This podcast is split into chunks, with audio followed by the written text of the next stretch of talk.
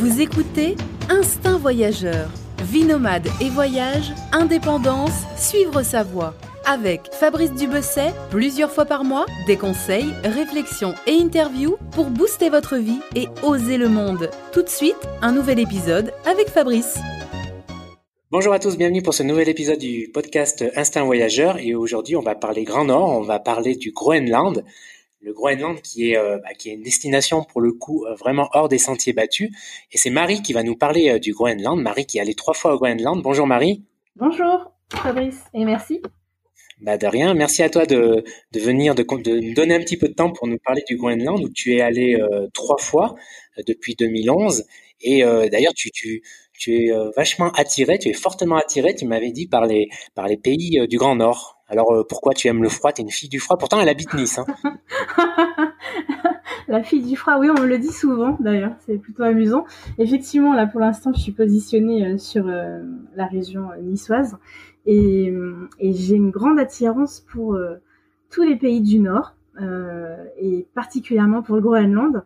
Alors, je suis contente de pouvoir en parler aujourd'hui et de pouvoir peut-être ben, donner quelques conseils pour ceux qui envisagent un premier voyage là-bas. Alors... Ah, déjà pour commencer, comment t'es venue l'idée euh, la première fois d'aller au Groenland? Pourquoi c'est pourquoi l'idée t'est venue de d'aller là? Comment ça s'est mm. passé? Ta question, c'est exactement la question que posent en général les Groenlandais aux voyageurs qu'ils rencontrent euh, sur place. C'est plutôt amusant. Pourquoi le Groenland? Et souvent la réponse, enfin peut-être moins maintenant où euh, le Groenland a tendance à se démocratiser en termes de destination touristique, mais euh, moi c'était un projet que j'avais euh, pendant à peu près une dizaine d'années.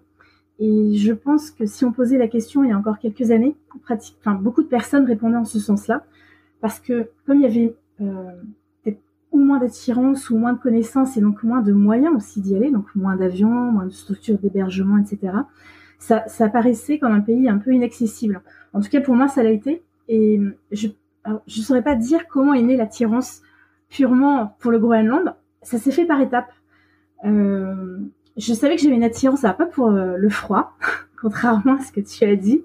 Euh, même si ça m'amuse des fois d'être à moins 30, par exemple au Canada et tout ça, mais c'est pas l'attirance forcément pour le froid c'est l'attirance pour, je crois, l'atmosphère qui se dégage des pays du froid, des, des terres un peu polaires comme ça.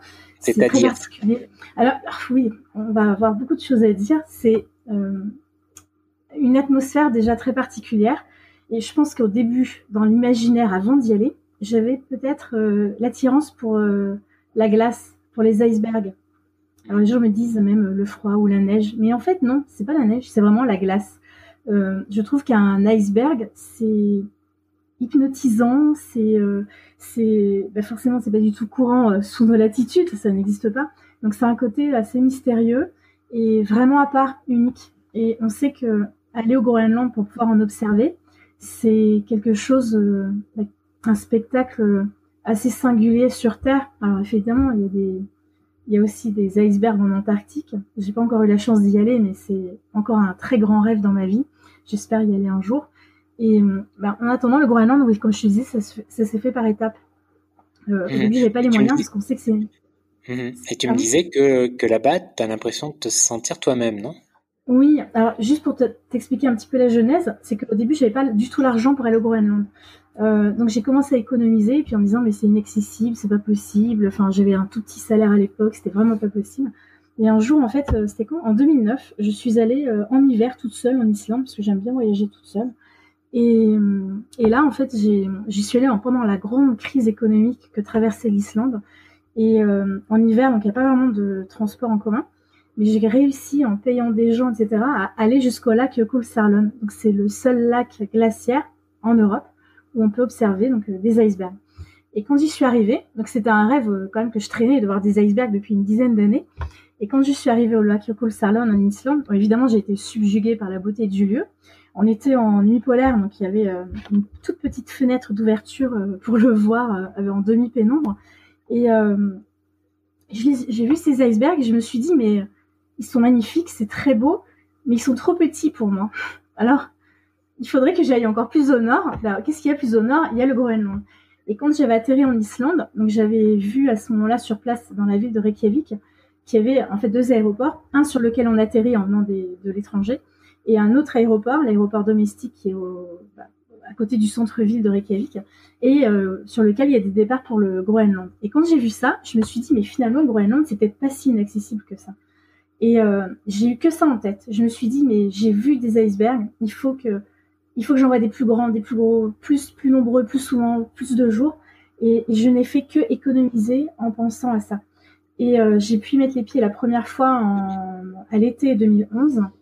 Et alors je suis arrivée au sud, euh, donc j'ai atterri à Narsarsuaq euh, en plein brouillard d'ailleurs, c'était assez marrant. Et à travers, des fois on voyait quelques icebergs qui se détachaient dans le paysage.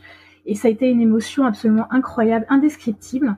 Et quand on a atterri, donc c'était vraiment au milieu de, de, nulle part, en plus il faisait moche, enfin, on voyait pas grand chose. Et je me suis effectivement sentie chez moi. Enfin, mmh.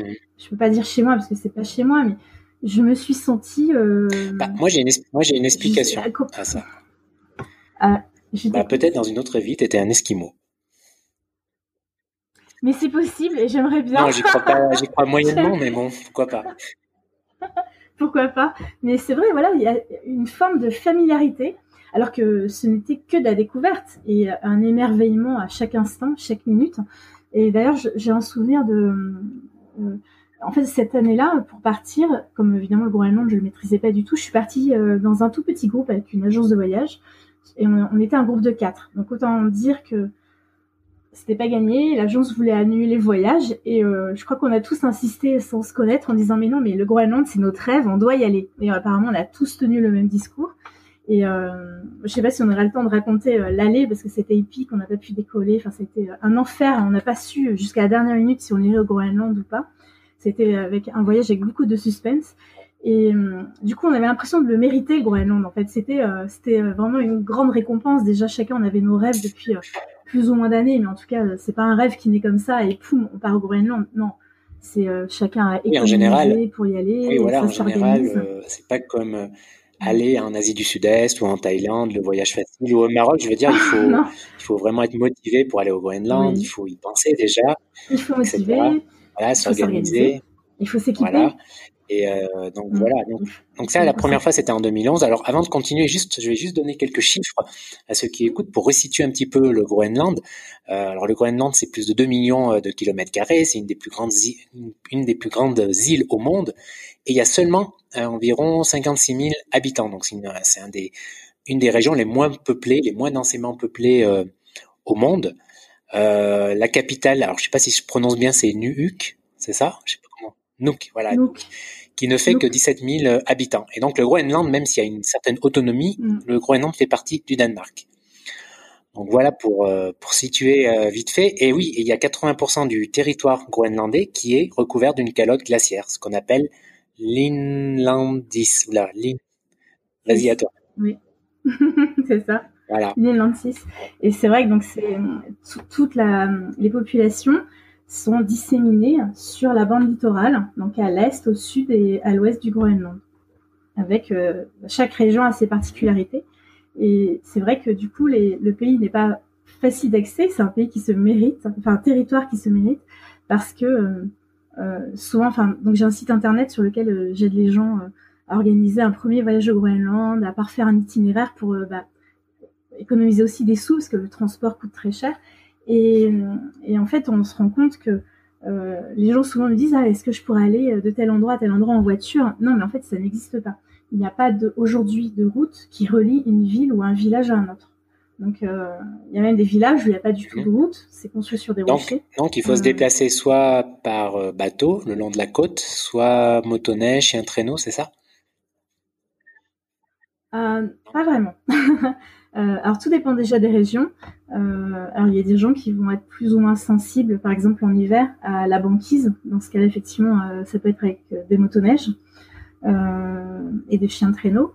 Ça, c'est surtout le nord, le nord-ouest du Groenland et une partie de l'est qui est beaucoup moins peuplée d'ailleurs que le reste du Groenland. Mais sinon, plus communément, donc ça va être en avion ça va être euh, et pour rejoindre des villages en hélicoptère. Alors euh, forcément les, places coûtent assez cher et on n'est jamais certain de pouvoir euh, partir à l'heure Et quand je dis à l'heure, c'est que vu les conditions météo, c'est on peut être très facilement retardé trois jours, ce qui m'est déjà arrivé.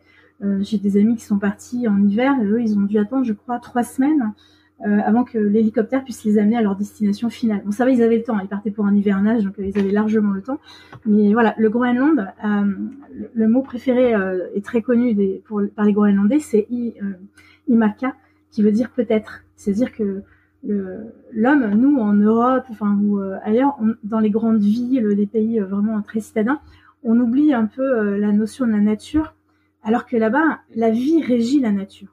Déjà pour ceux qui sont allés en Islande, on le sent quand on arrive, c'est euh, les vents peuvent arriver en cinq minutes, puis après il va faire beau, puis euh, après il pleut. Enfin voilà, la météo est très changeante. Mais au Groenland, euh, c'est à l'homme de s'adapter complètement à son environnement. Les, enfin, les premiers points principaux, les villes principales, on les rejoint par, donc par avion. On peut mhm. rejoindre donc, des plus petits villages par hélicoptère, sachant donc qu'un village pas relié à un autre par une route. Donc l'hiver, il peut l'être par la banquise, notamment sur tous les territoires plus au nord ou à l'est.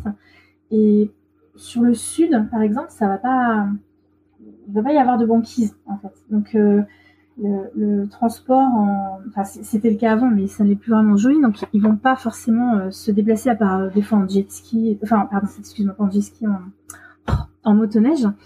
Ça va pas être le cas chaque année. Et le sud, par exemple, n'est pas du tout une région où on va trouver des chiens de traîneau. Euh, justement parce qu'il y a moins de banquises, c'est pas, du coup c'est lié. Il y a, ça, cette zone-là ne s'est pas développée de la même manière au niveau des infrastructures, enfin des infrastructures, des équipements pour se déplacer.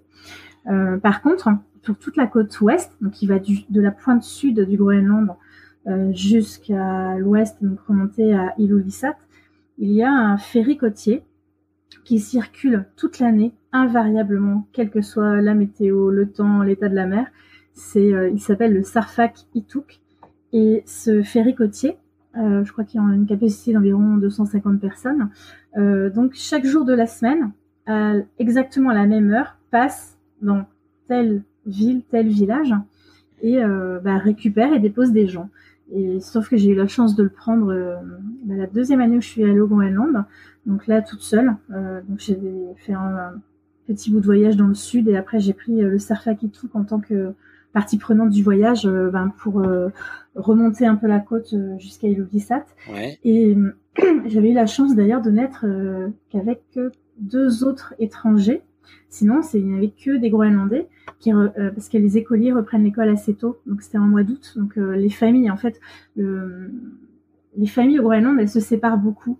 Euh, soit pour euh, aller poursuivre des études. Donc il y en a certains qui partent au Danemark, d'autres, euh, mais quand ils restent au Groenland, déjà à l'époque du lycée et tout, donc ils sont un peu souvent sur des internats, parce qu'il n'y a pas, pas d'établissement euh, scolaire de tous les niveaux partout. Alors bah, les familles se déchirent pas mal. Il y en a qui partent pour le travail d'une région à l'autre. Et le Sarfakituk, c'est un peu bah, l'autoroute du Groenland, mais ce n'est qu'une fois par semaine. C'est vrai qu'il y a une autre notion du temps qui. En tout cas, ça doit être, ça doit être sympa. Il doit être sympa à prendre. Ça doit être beau. Ah, c'est un, superbe voyage. Moi, je le recommande euh, à beaucoup de monde. Après, euh, c'est, moi, je, l'ai fait vraiment du, tout début à la toute fin. Euh, je sais plus ça prend 4 ou 5 jours. Je crois que c'est 4 nuits et 5 jours, il me semble. Et il est vraiment très, très précis dans ses horaires. Alors, des fois, il accoste sur des quais et parfois, il ne peut pas par rapport à, au fjord. Alors, en fait, c'est une sorte de petite navette, comment dire, une sorte de petite navette secondaire euh, prévu pour les pays nordiques, donc avec une bulle complètement étanche qui est descendue par une petite, euh, enfin des systèmes de poulies de grues et qui va déposer, chercher euh, les passagers jusqu'à ce que tout le monde soit à bord. Et voilà, après c'est la vie vraiment à bord. c'est pas du tout un bateau de croisière, hein, c'est un ferry côtier. Donc moi j'ai dormi personnellement dans, dans, le dortoir en, couchage et en cabine commune et vraiment, j'ai un souvenir merveilleux. Enfin, j'ai été accueillie par l'équipage euh, vraiment très bien. Ils m'ont prévu un petit coin à part dans le dortoir. Enfin, vraiment, j'ai, ces cinq jours sont passés de manière, enfin, en quatre, je sais plus, mais euh, de manière très agréable. Et beaucoup de rencontres avec des gros. Justement, Marie, euh, comment tu communiques? Ils parlent anglais? On parle anglais là-bas? Non, pas tout le monde. De plus en plus, parce qu'il y a un, très fort essor du, du, tourisme, donc ils s'y mettent. en fait, ils parlent groenlandais et danois. Et euh, certains parlent anglais, donc je, dirais vraiment de plus en plus, mais euh, voilà, c'est pas courant. Alors moi, comme j'aime beaucoup voyager, que j'ai un amour particulier pour le Groenland, j'ai essayé d'apprendre, euh, ne serait-ce que des petits mots, mais euh, voilà, apprendre des petits mots pour communiquer. J'ai un peu, oui, c'est une langue euh, agglutinante, donc plutôt difficile, mais il euh, n'y a, pas à dire dès qu'on voyage, dès qu'on aime les voyages, en général, on apprend toujours ne serait-ce qu'une dizaine de mots, mais qui permettent de toujours communiquer euh, bonjour, merci, au revoir, hum, c'est bon, comment allez-vous, comment vous appelez-vous, mon nom c'est, enfin voilà, d'apprendre ce genre de choses, ça permet toujours de créer un contact.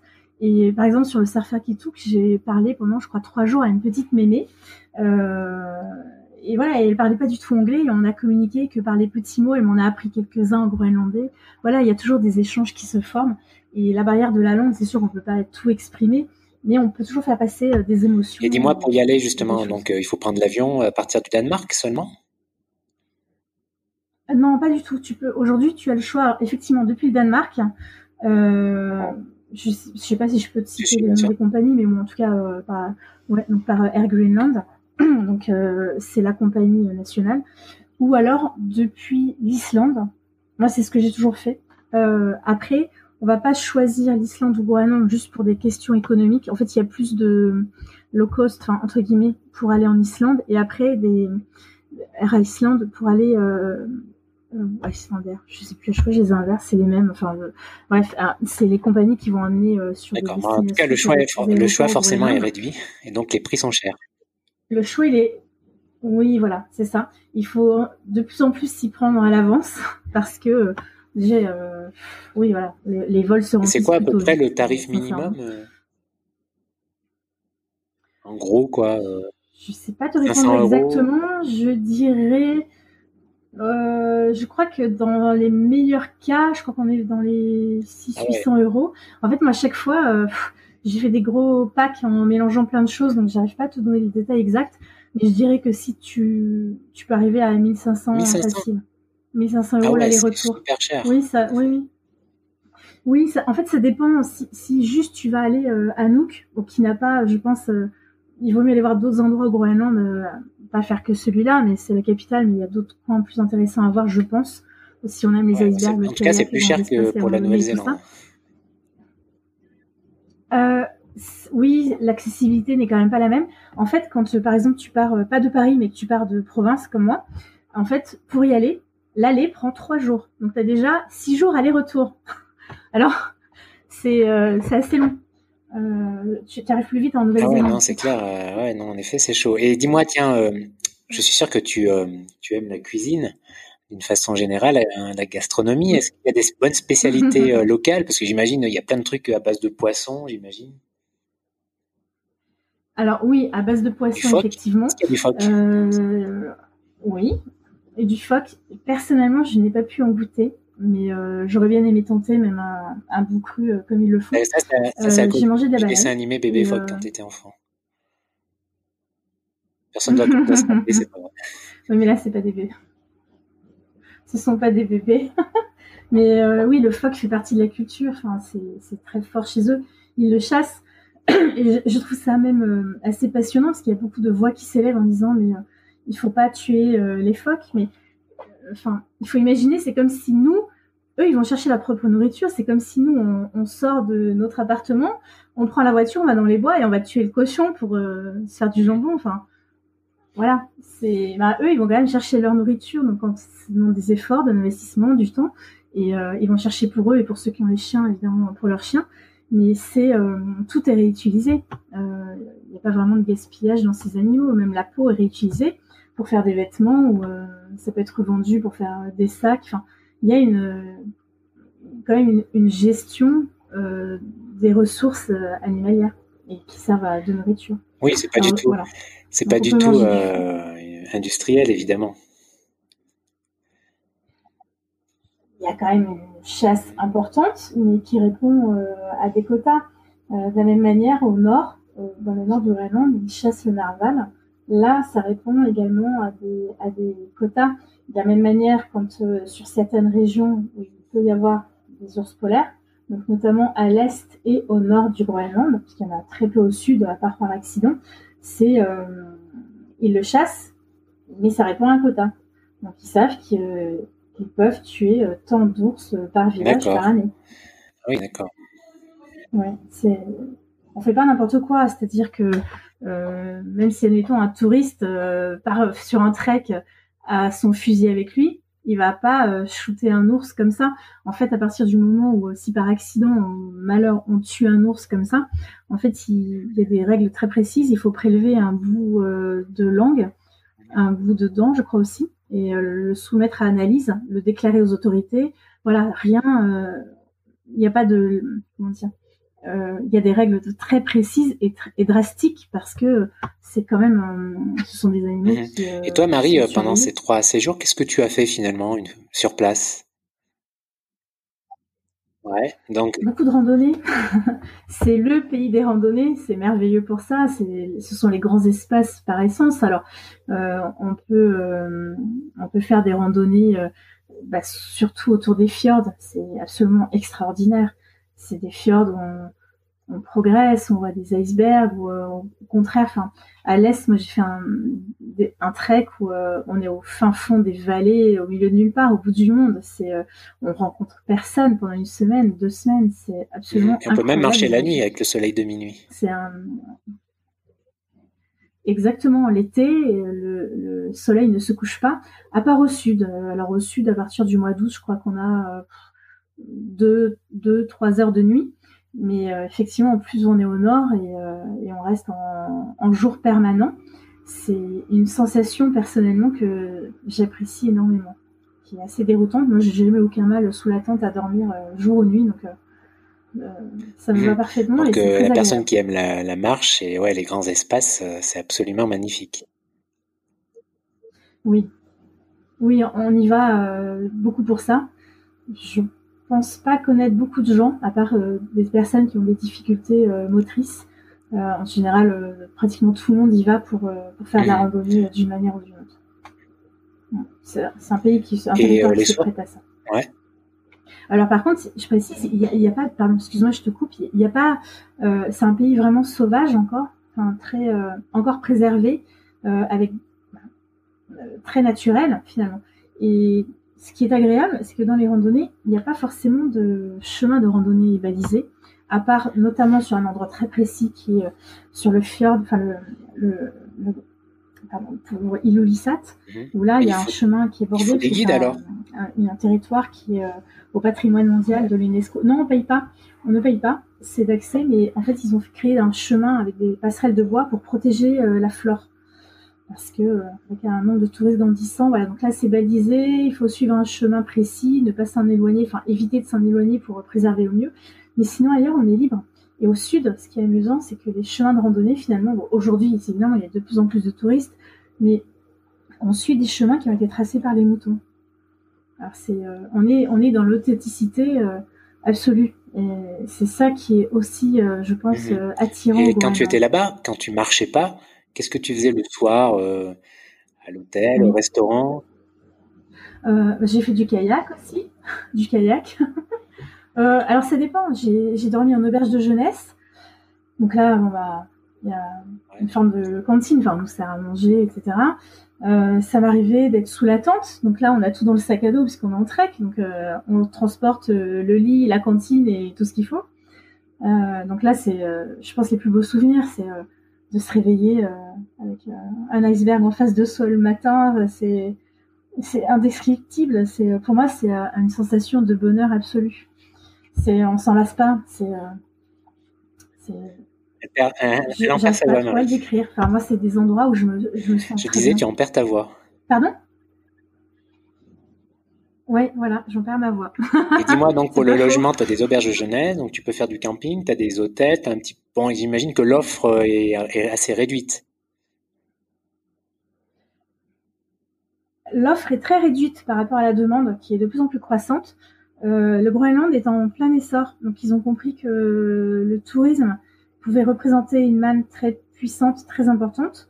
Euh, surtout que les Groenlandais ont du mal à trouver du boulot, donc souvent ils vont cumuler plusieurs boulots dans l'année. Euh, l'été, ils vont aider à construire des maisons. Euh, par exemple, euh, après, faire bah, le tri des bagages à l'aéroport. voilà, il y a plein de boulots comme ça parce que c'est assez compliqué. Mais en fait, je, parlais, je, te demandais par rapport à l'offre de logement. J'imagine ah que oui, les logements. Oui, oui, l'offre de logement. Donc, ils vont déployer plus des nouveaux aéroports et ça veut dire qu'en même temps se développe une offre. Aujourd'hui, les Groenlandais ont compris que c'était intéressant d'utiliser Airbnb. Donc, aujourd'hui, il y a plein d'offres sur Airbnb. Il y a des hôtels et dans les hôtels, on va trouver de tout. Mais il faut quand même se dire que le logement est très cher. C'est-à-dire que par rapport à une auberge de jeunesse, je sais pas, en Asie, en Thaïlande ou quoi, le, c'est combien la nuit, par exemple, cher au Groenland où on est à peu près à, ça peut être à 60, pour, euh, à peu près 60 euros la nuit. Pour commencer. Pour un dortoir ou une chambre Oui, voilà, ça n'a rien à voir. Ah ouais. Oui, oui, pour un dortoir. Oui, oui, le ah, dortoir. calme. voilà. Euh, Airbnb, c'est euh, 250, ah ouais, 350 ah ouais, les cocos, là, prévoyaient le budget. Donc, ça fait un budget quoi, en fait, finalement, à la journée minimum, quand tu es au Groenland? C'est très difficile de te répondre parce que euh, autant les gens. On est à plus de 100 ah, euros, quoi. Bah, je dirais, on est à plus de 100 euros. C'est très compliqué ce que tu me demandes. Ah oui, je pense. En, total, si tu comptes les transports, parce que une fois que tu es sur place, si tu es avec ta tante, ton sac à dos et tu es parti faire les au supermarché avant de partir en trek, tu as pris les provisions. Bah, après, tu dépenses plus rien. Tu vis d'amour et de fraîche. En, mode, en, mode marche, euh, marche euh, tente. Quoi. Alors, euh, Oui, et, ça, la, liberté extraordinaire du Groenland, c'est qu'on peut poser sa tente n'importe où. Après, bon, euh, selon qu'il y ait du vent quoi, on va pas faire n'importe quoi n'importe où, on hmm. se met pas en bas d'une bah, grande montagne. Il n'y a, pas un uniforme qui va venir te déranger en disant euh, camping interdit, quoi. Non, le seul endroit où c'est réglementé, c'est à Ilulissat. Après, même devant les auberges de jeunesse, on peut poser sa tente et profiter de la douche ou du repas, par exemple. Euh, mais on peut se mettre au milieu de nulle part. C'est ça qui est génial au Groenland, c'est que pour moi ça représente le pays de la liberté. Donc on prend son sac à dos, ses chaussures, ses bâtons, on marche et on s'arrête euh, quand on a le bon point de vue et qu'on a envie d'en profiter. C'est mhm. extraordinaire de pouvoir faire ça. Quand tu es là-bas, quel est ton plat préféré? Tu te rappelles du nom ou... Mhm. euh, J'ai beaucoup aimé euh, le renne, honnêtement, au sud. J'ai mangé du renne, j'ai vraiment beaucoup aimé ça. Et bah, la baleine, pas trop. Mais voilà, après des noms de plats euh, spéciaux à te dire, je ne sais pas. J'ai goûté aussi leur poisson, euh, en espagnol, ils disaient le fletanes, là, je sais plus comment, l'omble, je crois, en français. L'omble, l'omble nordique, quelque chose comme ça. Mais je suis pas je suis pas une grande fan de poisson, donc euh, j'ai pas été très sensible. Alors je sais que c'est un très bon plat en soi, hein, mais voilà, j'ai pas. D'accord, toi t'es plutôt reine que poisson. Juste valeur. D'accord. Et euh, qu'est-ce que je voulais Il y a une autre question dont, que je voulais te poser, dont là j'ai perdu le fil, mais ça va euh, revenir. Ah oui, c'était est-ce qu'il y a, bah, en général, j'imagine que la plupart des touristes vont au Groenland l'été. Et est-ce qu'il y a un moment pendant l'été où il y a une, une fête ou une, un festival en particulier? Oui, euh, mais je ne pense pas qu'aujourd'hui, dans le tourisme, les gens arrivent à se raccrocher à ça. Euh, la fête nationale du Groenland, elle est le 21 juin. Et donc il y a vraiment là les femmes et les hommes euh, sortent leurs beaux uniformes, ce sont des, uniformes euh, traditionnels, des tenues traditionnelles qui mettent des années parfois à se constituer, avec un peu de peau d'ours, un peu de peau de phoque, des tissages de perles, de colliers assez extraordinaires qui vont vont se créer au fur et à mesure du temps et des années, parce que même les tout petits enfants ont leur uniforme et ils sont très traditionnalistes là-dessus. Et c'est vrai que le 21 juin, je n'ai pas encore pu y assister, mais j'espère euh, une prochaine année pouvoir euh, faire ça. Voilà, ça, je pense que ça doit être un moment qui est très intéressant. Après, dans les dans les territoires euh, du Nord, ils n'ont plus du tout de, de lumière du jour. Alors selon la latitude où ils sont, ça va dépendre pendant plusieurs semaines ou plus d'un ou deux mois. Et ils ont, selon les, villages où ça se passe, euh, quand il y a le retour du soleil, ils vont faire une fête euh, qui est très importante pour eux parce qu'ils vont fêter et ben, quelque part bénir en fait le retour du soleil, du petit rayon de soleil qui va pointer à l'horizon. Mais ça change tout. Et je pense que d'ailleurs pour les Groenlandais, leur saison préférée c'est le mois d'avril, le mois de mai, parce que il y a encore la banquise pour les pays, les territoires du Nord, euh, avec une luminosité apparemment incroyable, dans les jaunes, roses, orangés, comme ça, qui est assez puissante, euh, avec le contraste donc de la neige, de la glace. Euh, alors j'ai pas encore pu y aller non plus à cette période, mais de tous ceux qui sont allés, c'est euh, la saison euh, qui est fortement recommandée pour faire des activités. En plus, on peut encore tout faire entre les chiens de traîneau, euh, la motoneige, enfin tout ce qu'on veut, du ski, de la, enfin des, des poulkas pour faire des treks d'hiver. Voilà, je pense que s'il y en a qui sont intéressés vraiment par par l'hiver, et là, ouais, il fait encore déjà assez froid donc en avril. Oui, mais voilà. Et comment sont les, les Inuits d'une façon générale accueillants, euh, curieux Oui, moi je les trouve. Euh, oui, On voit un peu briser la glace au début, j'imagine. curieux. Euh, ceci dit, dans les retours que j'ai, ouais, c'est ça, voilà. Il faut briser la glace. Euh, en fait, il y a certaines, euh, certains coins où euh, ils voient tellement défiler des touristes que enfin, je pense qu'ils sont de moins en moins agréables. Et en fait, par contre, dès qu'ils voient que il y a des gens qui sont là pour plusieurs jours, plusieurs semaines, le, contact devient euh, très fort, très puissant, à tel point que, euh, donc là, j'ai moi j'ai des amis, je vais les citer, je me permets, Alain et Nathalie, qui ont fait beaucoup, plusieurs hivernages. Alors eux, ce sont des vrais aventuriers avec kayak euh, pendant plusieurs mois sur euh, plusieurs endroits des, côtes, etc. Et euh, donc ils sont souvent allés dans les territoires du Nord, et notamment pour des hivernages. Et ils ont eu plus que des amis. En fait, ils ont été adoptés par une famille groenlandaise, et ça se fait là-bas. C'est-à-dire que c'est un lien qui se crée et qui est très fort, très puissant, et qui va rester ben, tant que chacun vit. Et, ça, c'est encore, je pense, très euh, très différent de ce que nous on connaît, où on peut avoir des amitiés changeantes, des gens qu'on voit, un jour on les voit plus. Mais en Groenland, ça c'est chouette. Mais je, pense qu'en effet, le Groenland, c'est le genre de destination où, c'est vraiment intéressant de rester quelques semaines, euh, voire quelques mois, pour vraiment euh, ouais, s'imprégner, euh, tisser des relations, s'imprégner de la culture locale, tisser des relations. Ouais. Ah à chaque fois que je suis partie, ça a été sur un temps limité. Euh, pour être honnête, à chaque fois que je suis partie, j'ai pleuré parce que je voulais pas partir. C'était à chaque fois, ça m'a brisé le cœur. Euh, et je pense, enfin, je sais pas comment les autres gens réagissent, mais ce qui est sûr, c'est qu'une fois qu'on y met les pieds, euh, la plupart du temps, on est mordu et euh, on pense qu'à ça.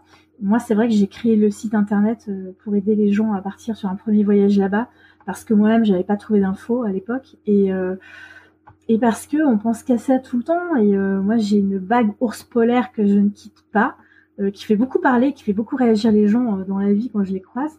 J'ai je ne pense qu'à ça. Enfin enfin qu'à ça. Je pense à deux choses mais c'est on est après ça s'imprègne. C'est pire qu'un tatouage. On l'a dans la peau quoi. Ah ouais. ah ouais en effet je vois que, tu es tu as bien été t'as attrapé le virus quoi. comme ça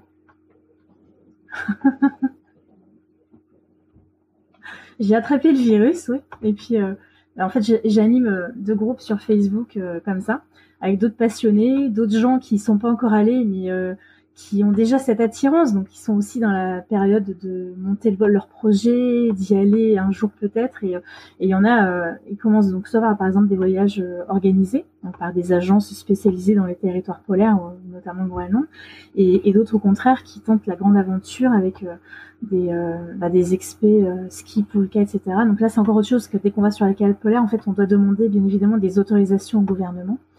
Et mais voilà, donc il y en a, c'est euh, l'aventure pour l'aventure. Mais chacun, je pense, chacun, peu importe son niveau en fait, parce que c'est pas une course, mais c'est sûr que le Groenland, les, territoires comme ça très euh, arctiques, le, Grand Nord où il y a plus d'arbres et tout, c'est des territoires encore euh, préservés, privilégiés par rapport au grand tourisme de masse. Et chacun va y chercher un peu son, on dit chacun va midi à sa porte, et bien chacun va chercher son Groenland et sa propre aventure. Voilà. Et peu importe son niveau, peu importe ce qu'on va faire, je crois que quand on y est, on, ressent chacun à sa manière quelque chose, mais en tout cas qui est très spécial. Je crois vraiment que les, pays du Nord comme ça et le Groenland, ça marque. Euh, je sais pas, j'arrive pas à mettre deux mots dessus et je pense que ceux qui sont allés doivent penser la même chose que moi et peut-être sauront mieux l'exprimer, mais c'est euh, on se sent un peu privilégié. Je sais pas, mhm. on se sent à part. Bah écoute, je crois qu'on a bien compris euh, l'impact que peut avoir euh, un voyage au Groenland. En tout cas, merci. Ah bah oui, je compte. c'est clair que c'est un de mes projets. je t'invite à y aller. Je sais pas à court ou à moyen terme, mais clairement, j'aimerais beaucoup y aller. En tout cas, tu donnes vraiment envie d'y aller, clairement. Et bah écoute, je crois qu'on a fait le tour de la question. Merci mhm. Marie pour pour parler de, du Groenland avec autant de passion. Euh, je pense que tu as donné pas mal envie à des auditeurs, euh, sans doute, euh, de, de, penser de ce côté-là, enfin d'aller d'aller jeter un œil du côté du Groenland. Je mettrai le lien de ton blog dans la description. bon retour au Groenland bientôt, j'espère. Et puis voilà, plein de bonnes choses. Et encore merci pour avoir participé à ce podcast. Merci d'avoir écouté ce nouvel épisode du podcast. Merci d'être toujours aussi fidèle et à l'écoute à chaque euh, épisode. Et puis euh, avant de, se quitter, euh, tiens, je voulais te, te, demander si par hasard, eh bien, si tu connais, pourquoi pas, un expatrié, quelqu'un qui vit à l'étranger, un voyageur, voilà, quelqu'un qui a une histoire à raconter, un portrait un petit peu original, qui sort de l'ordinaire, voilà quelqu'un que je pourrais justement interviewer euh, dans le cadre de ce podcast. Et puis peut-être que c'est toi justement qui a quelque chose à raconter. Euh, et peut-être que voilà, on pourra bientôt euh, se parler, échanger et, voilà et, écouter écouter le, podcast de, de, ton interview. En tout cas, si si ça te dit quelque chose, n'hésite pas à m'envoyer un message, à m'écrire, à me répondre. Et, et voilà. Et dernière chose. Euh, encore une fois, euh, ben voilà, si notamment si, tu es sur iTunes, si tu as aimé cet épisode, n'hésite pas à mettre un commentaire. N'hésite pas aussi simplement, tout simplement, à partager ce podcast euh, à des amis, à des proches. Voilà, c'est c'est pas grand chose, mais chaque geste, chaque chaque petite action fait partie d'un grand ensemble. Et ben voilà, c'est un petit coup de pouce pour faire davantage connaître ce podcast, ce podcast qui me tient, qui me tient à cœur, comme tu le sais.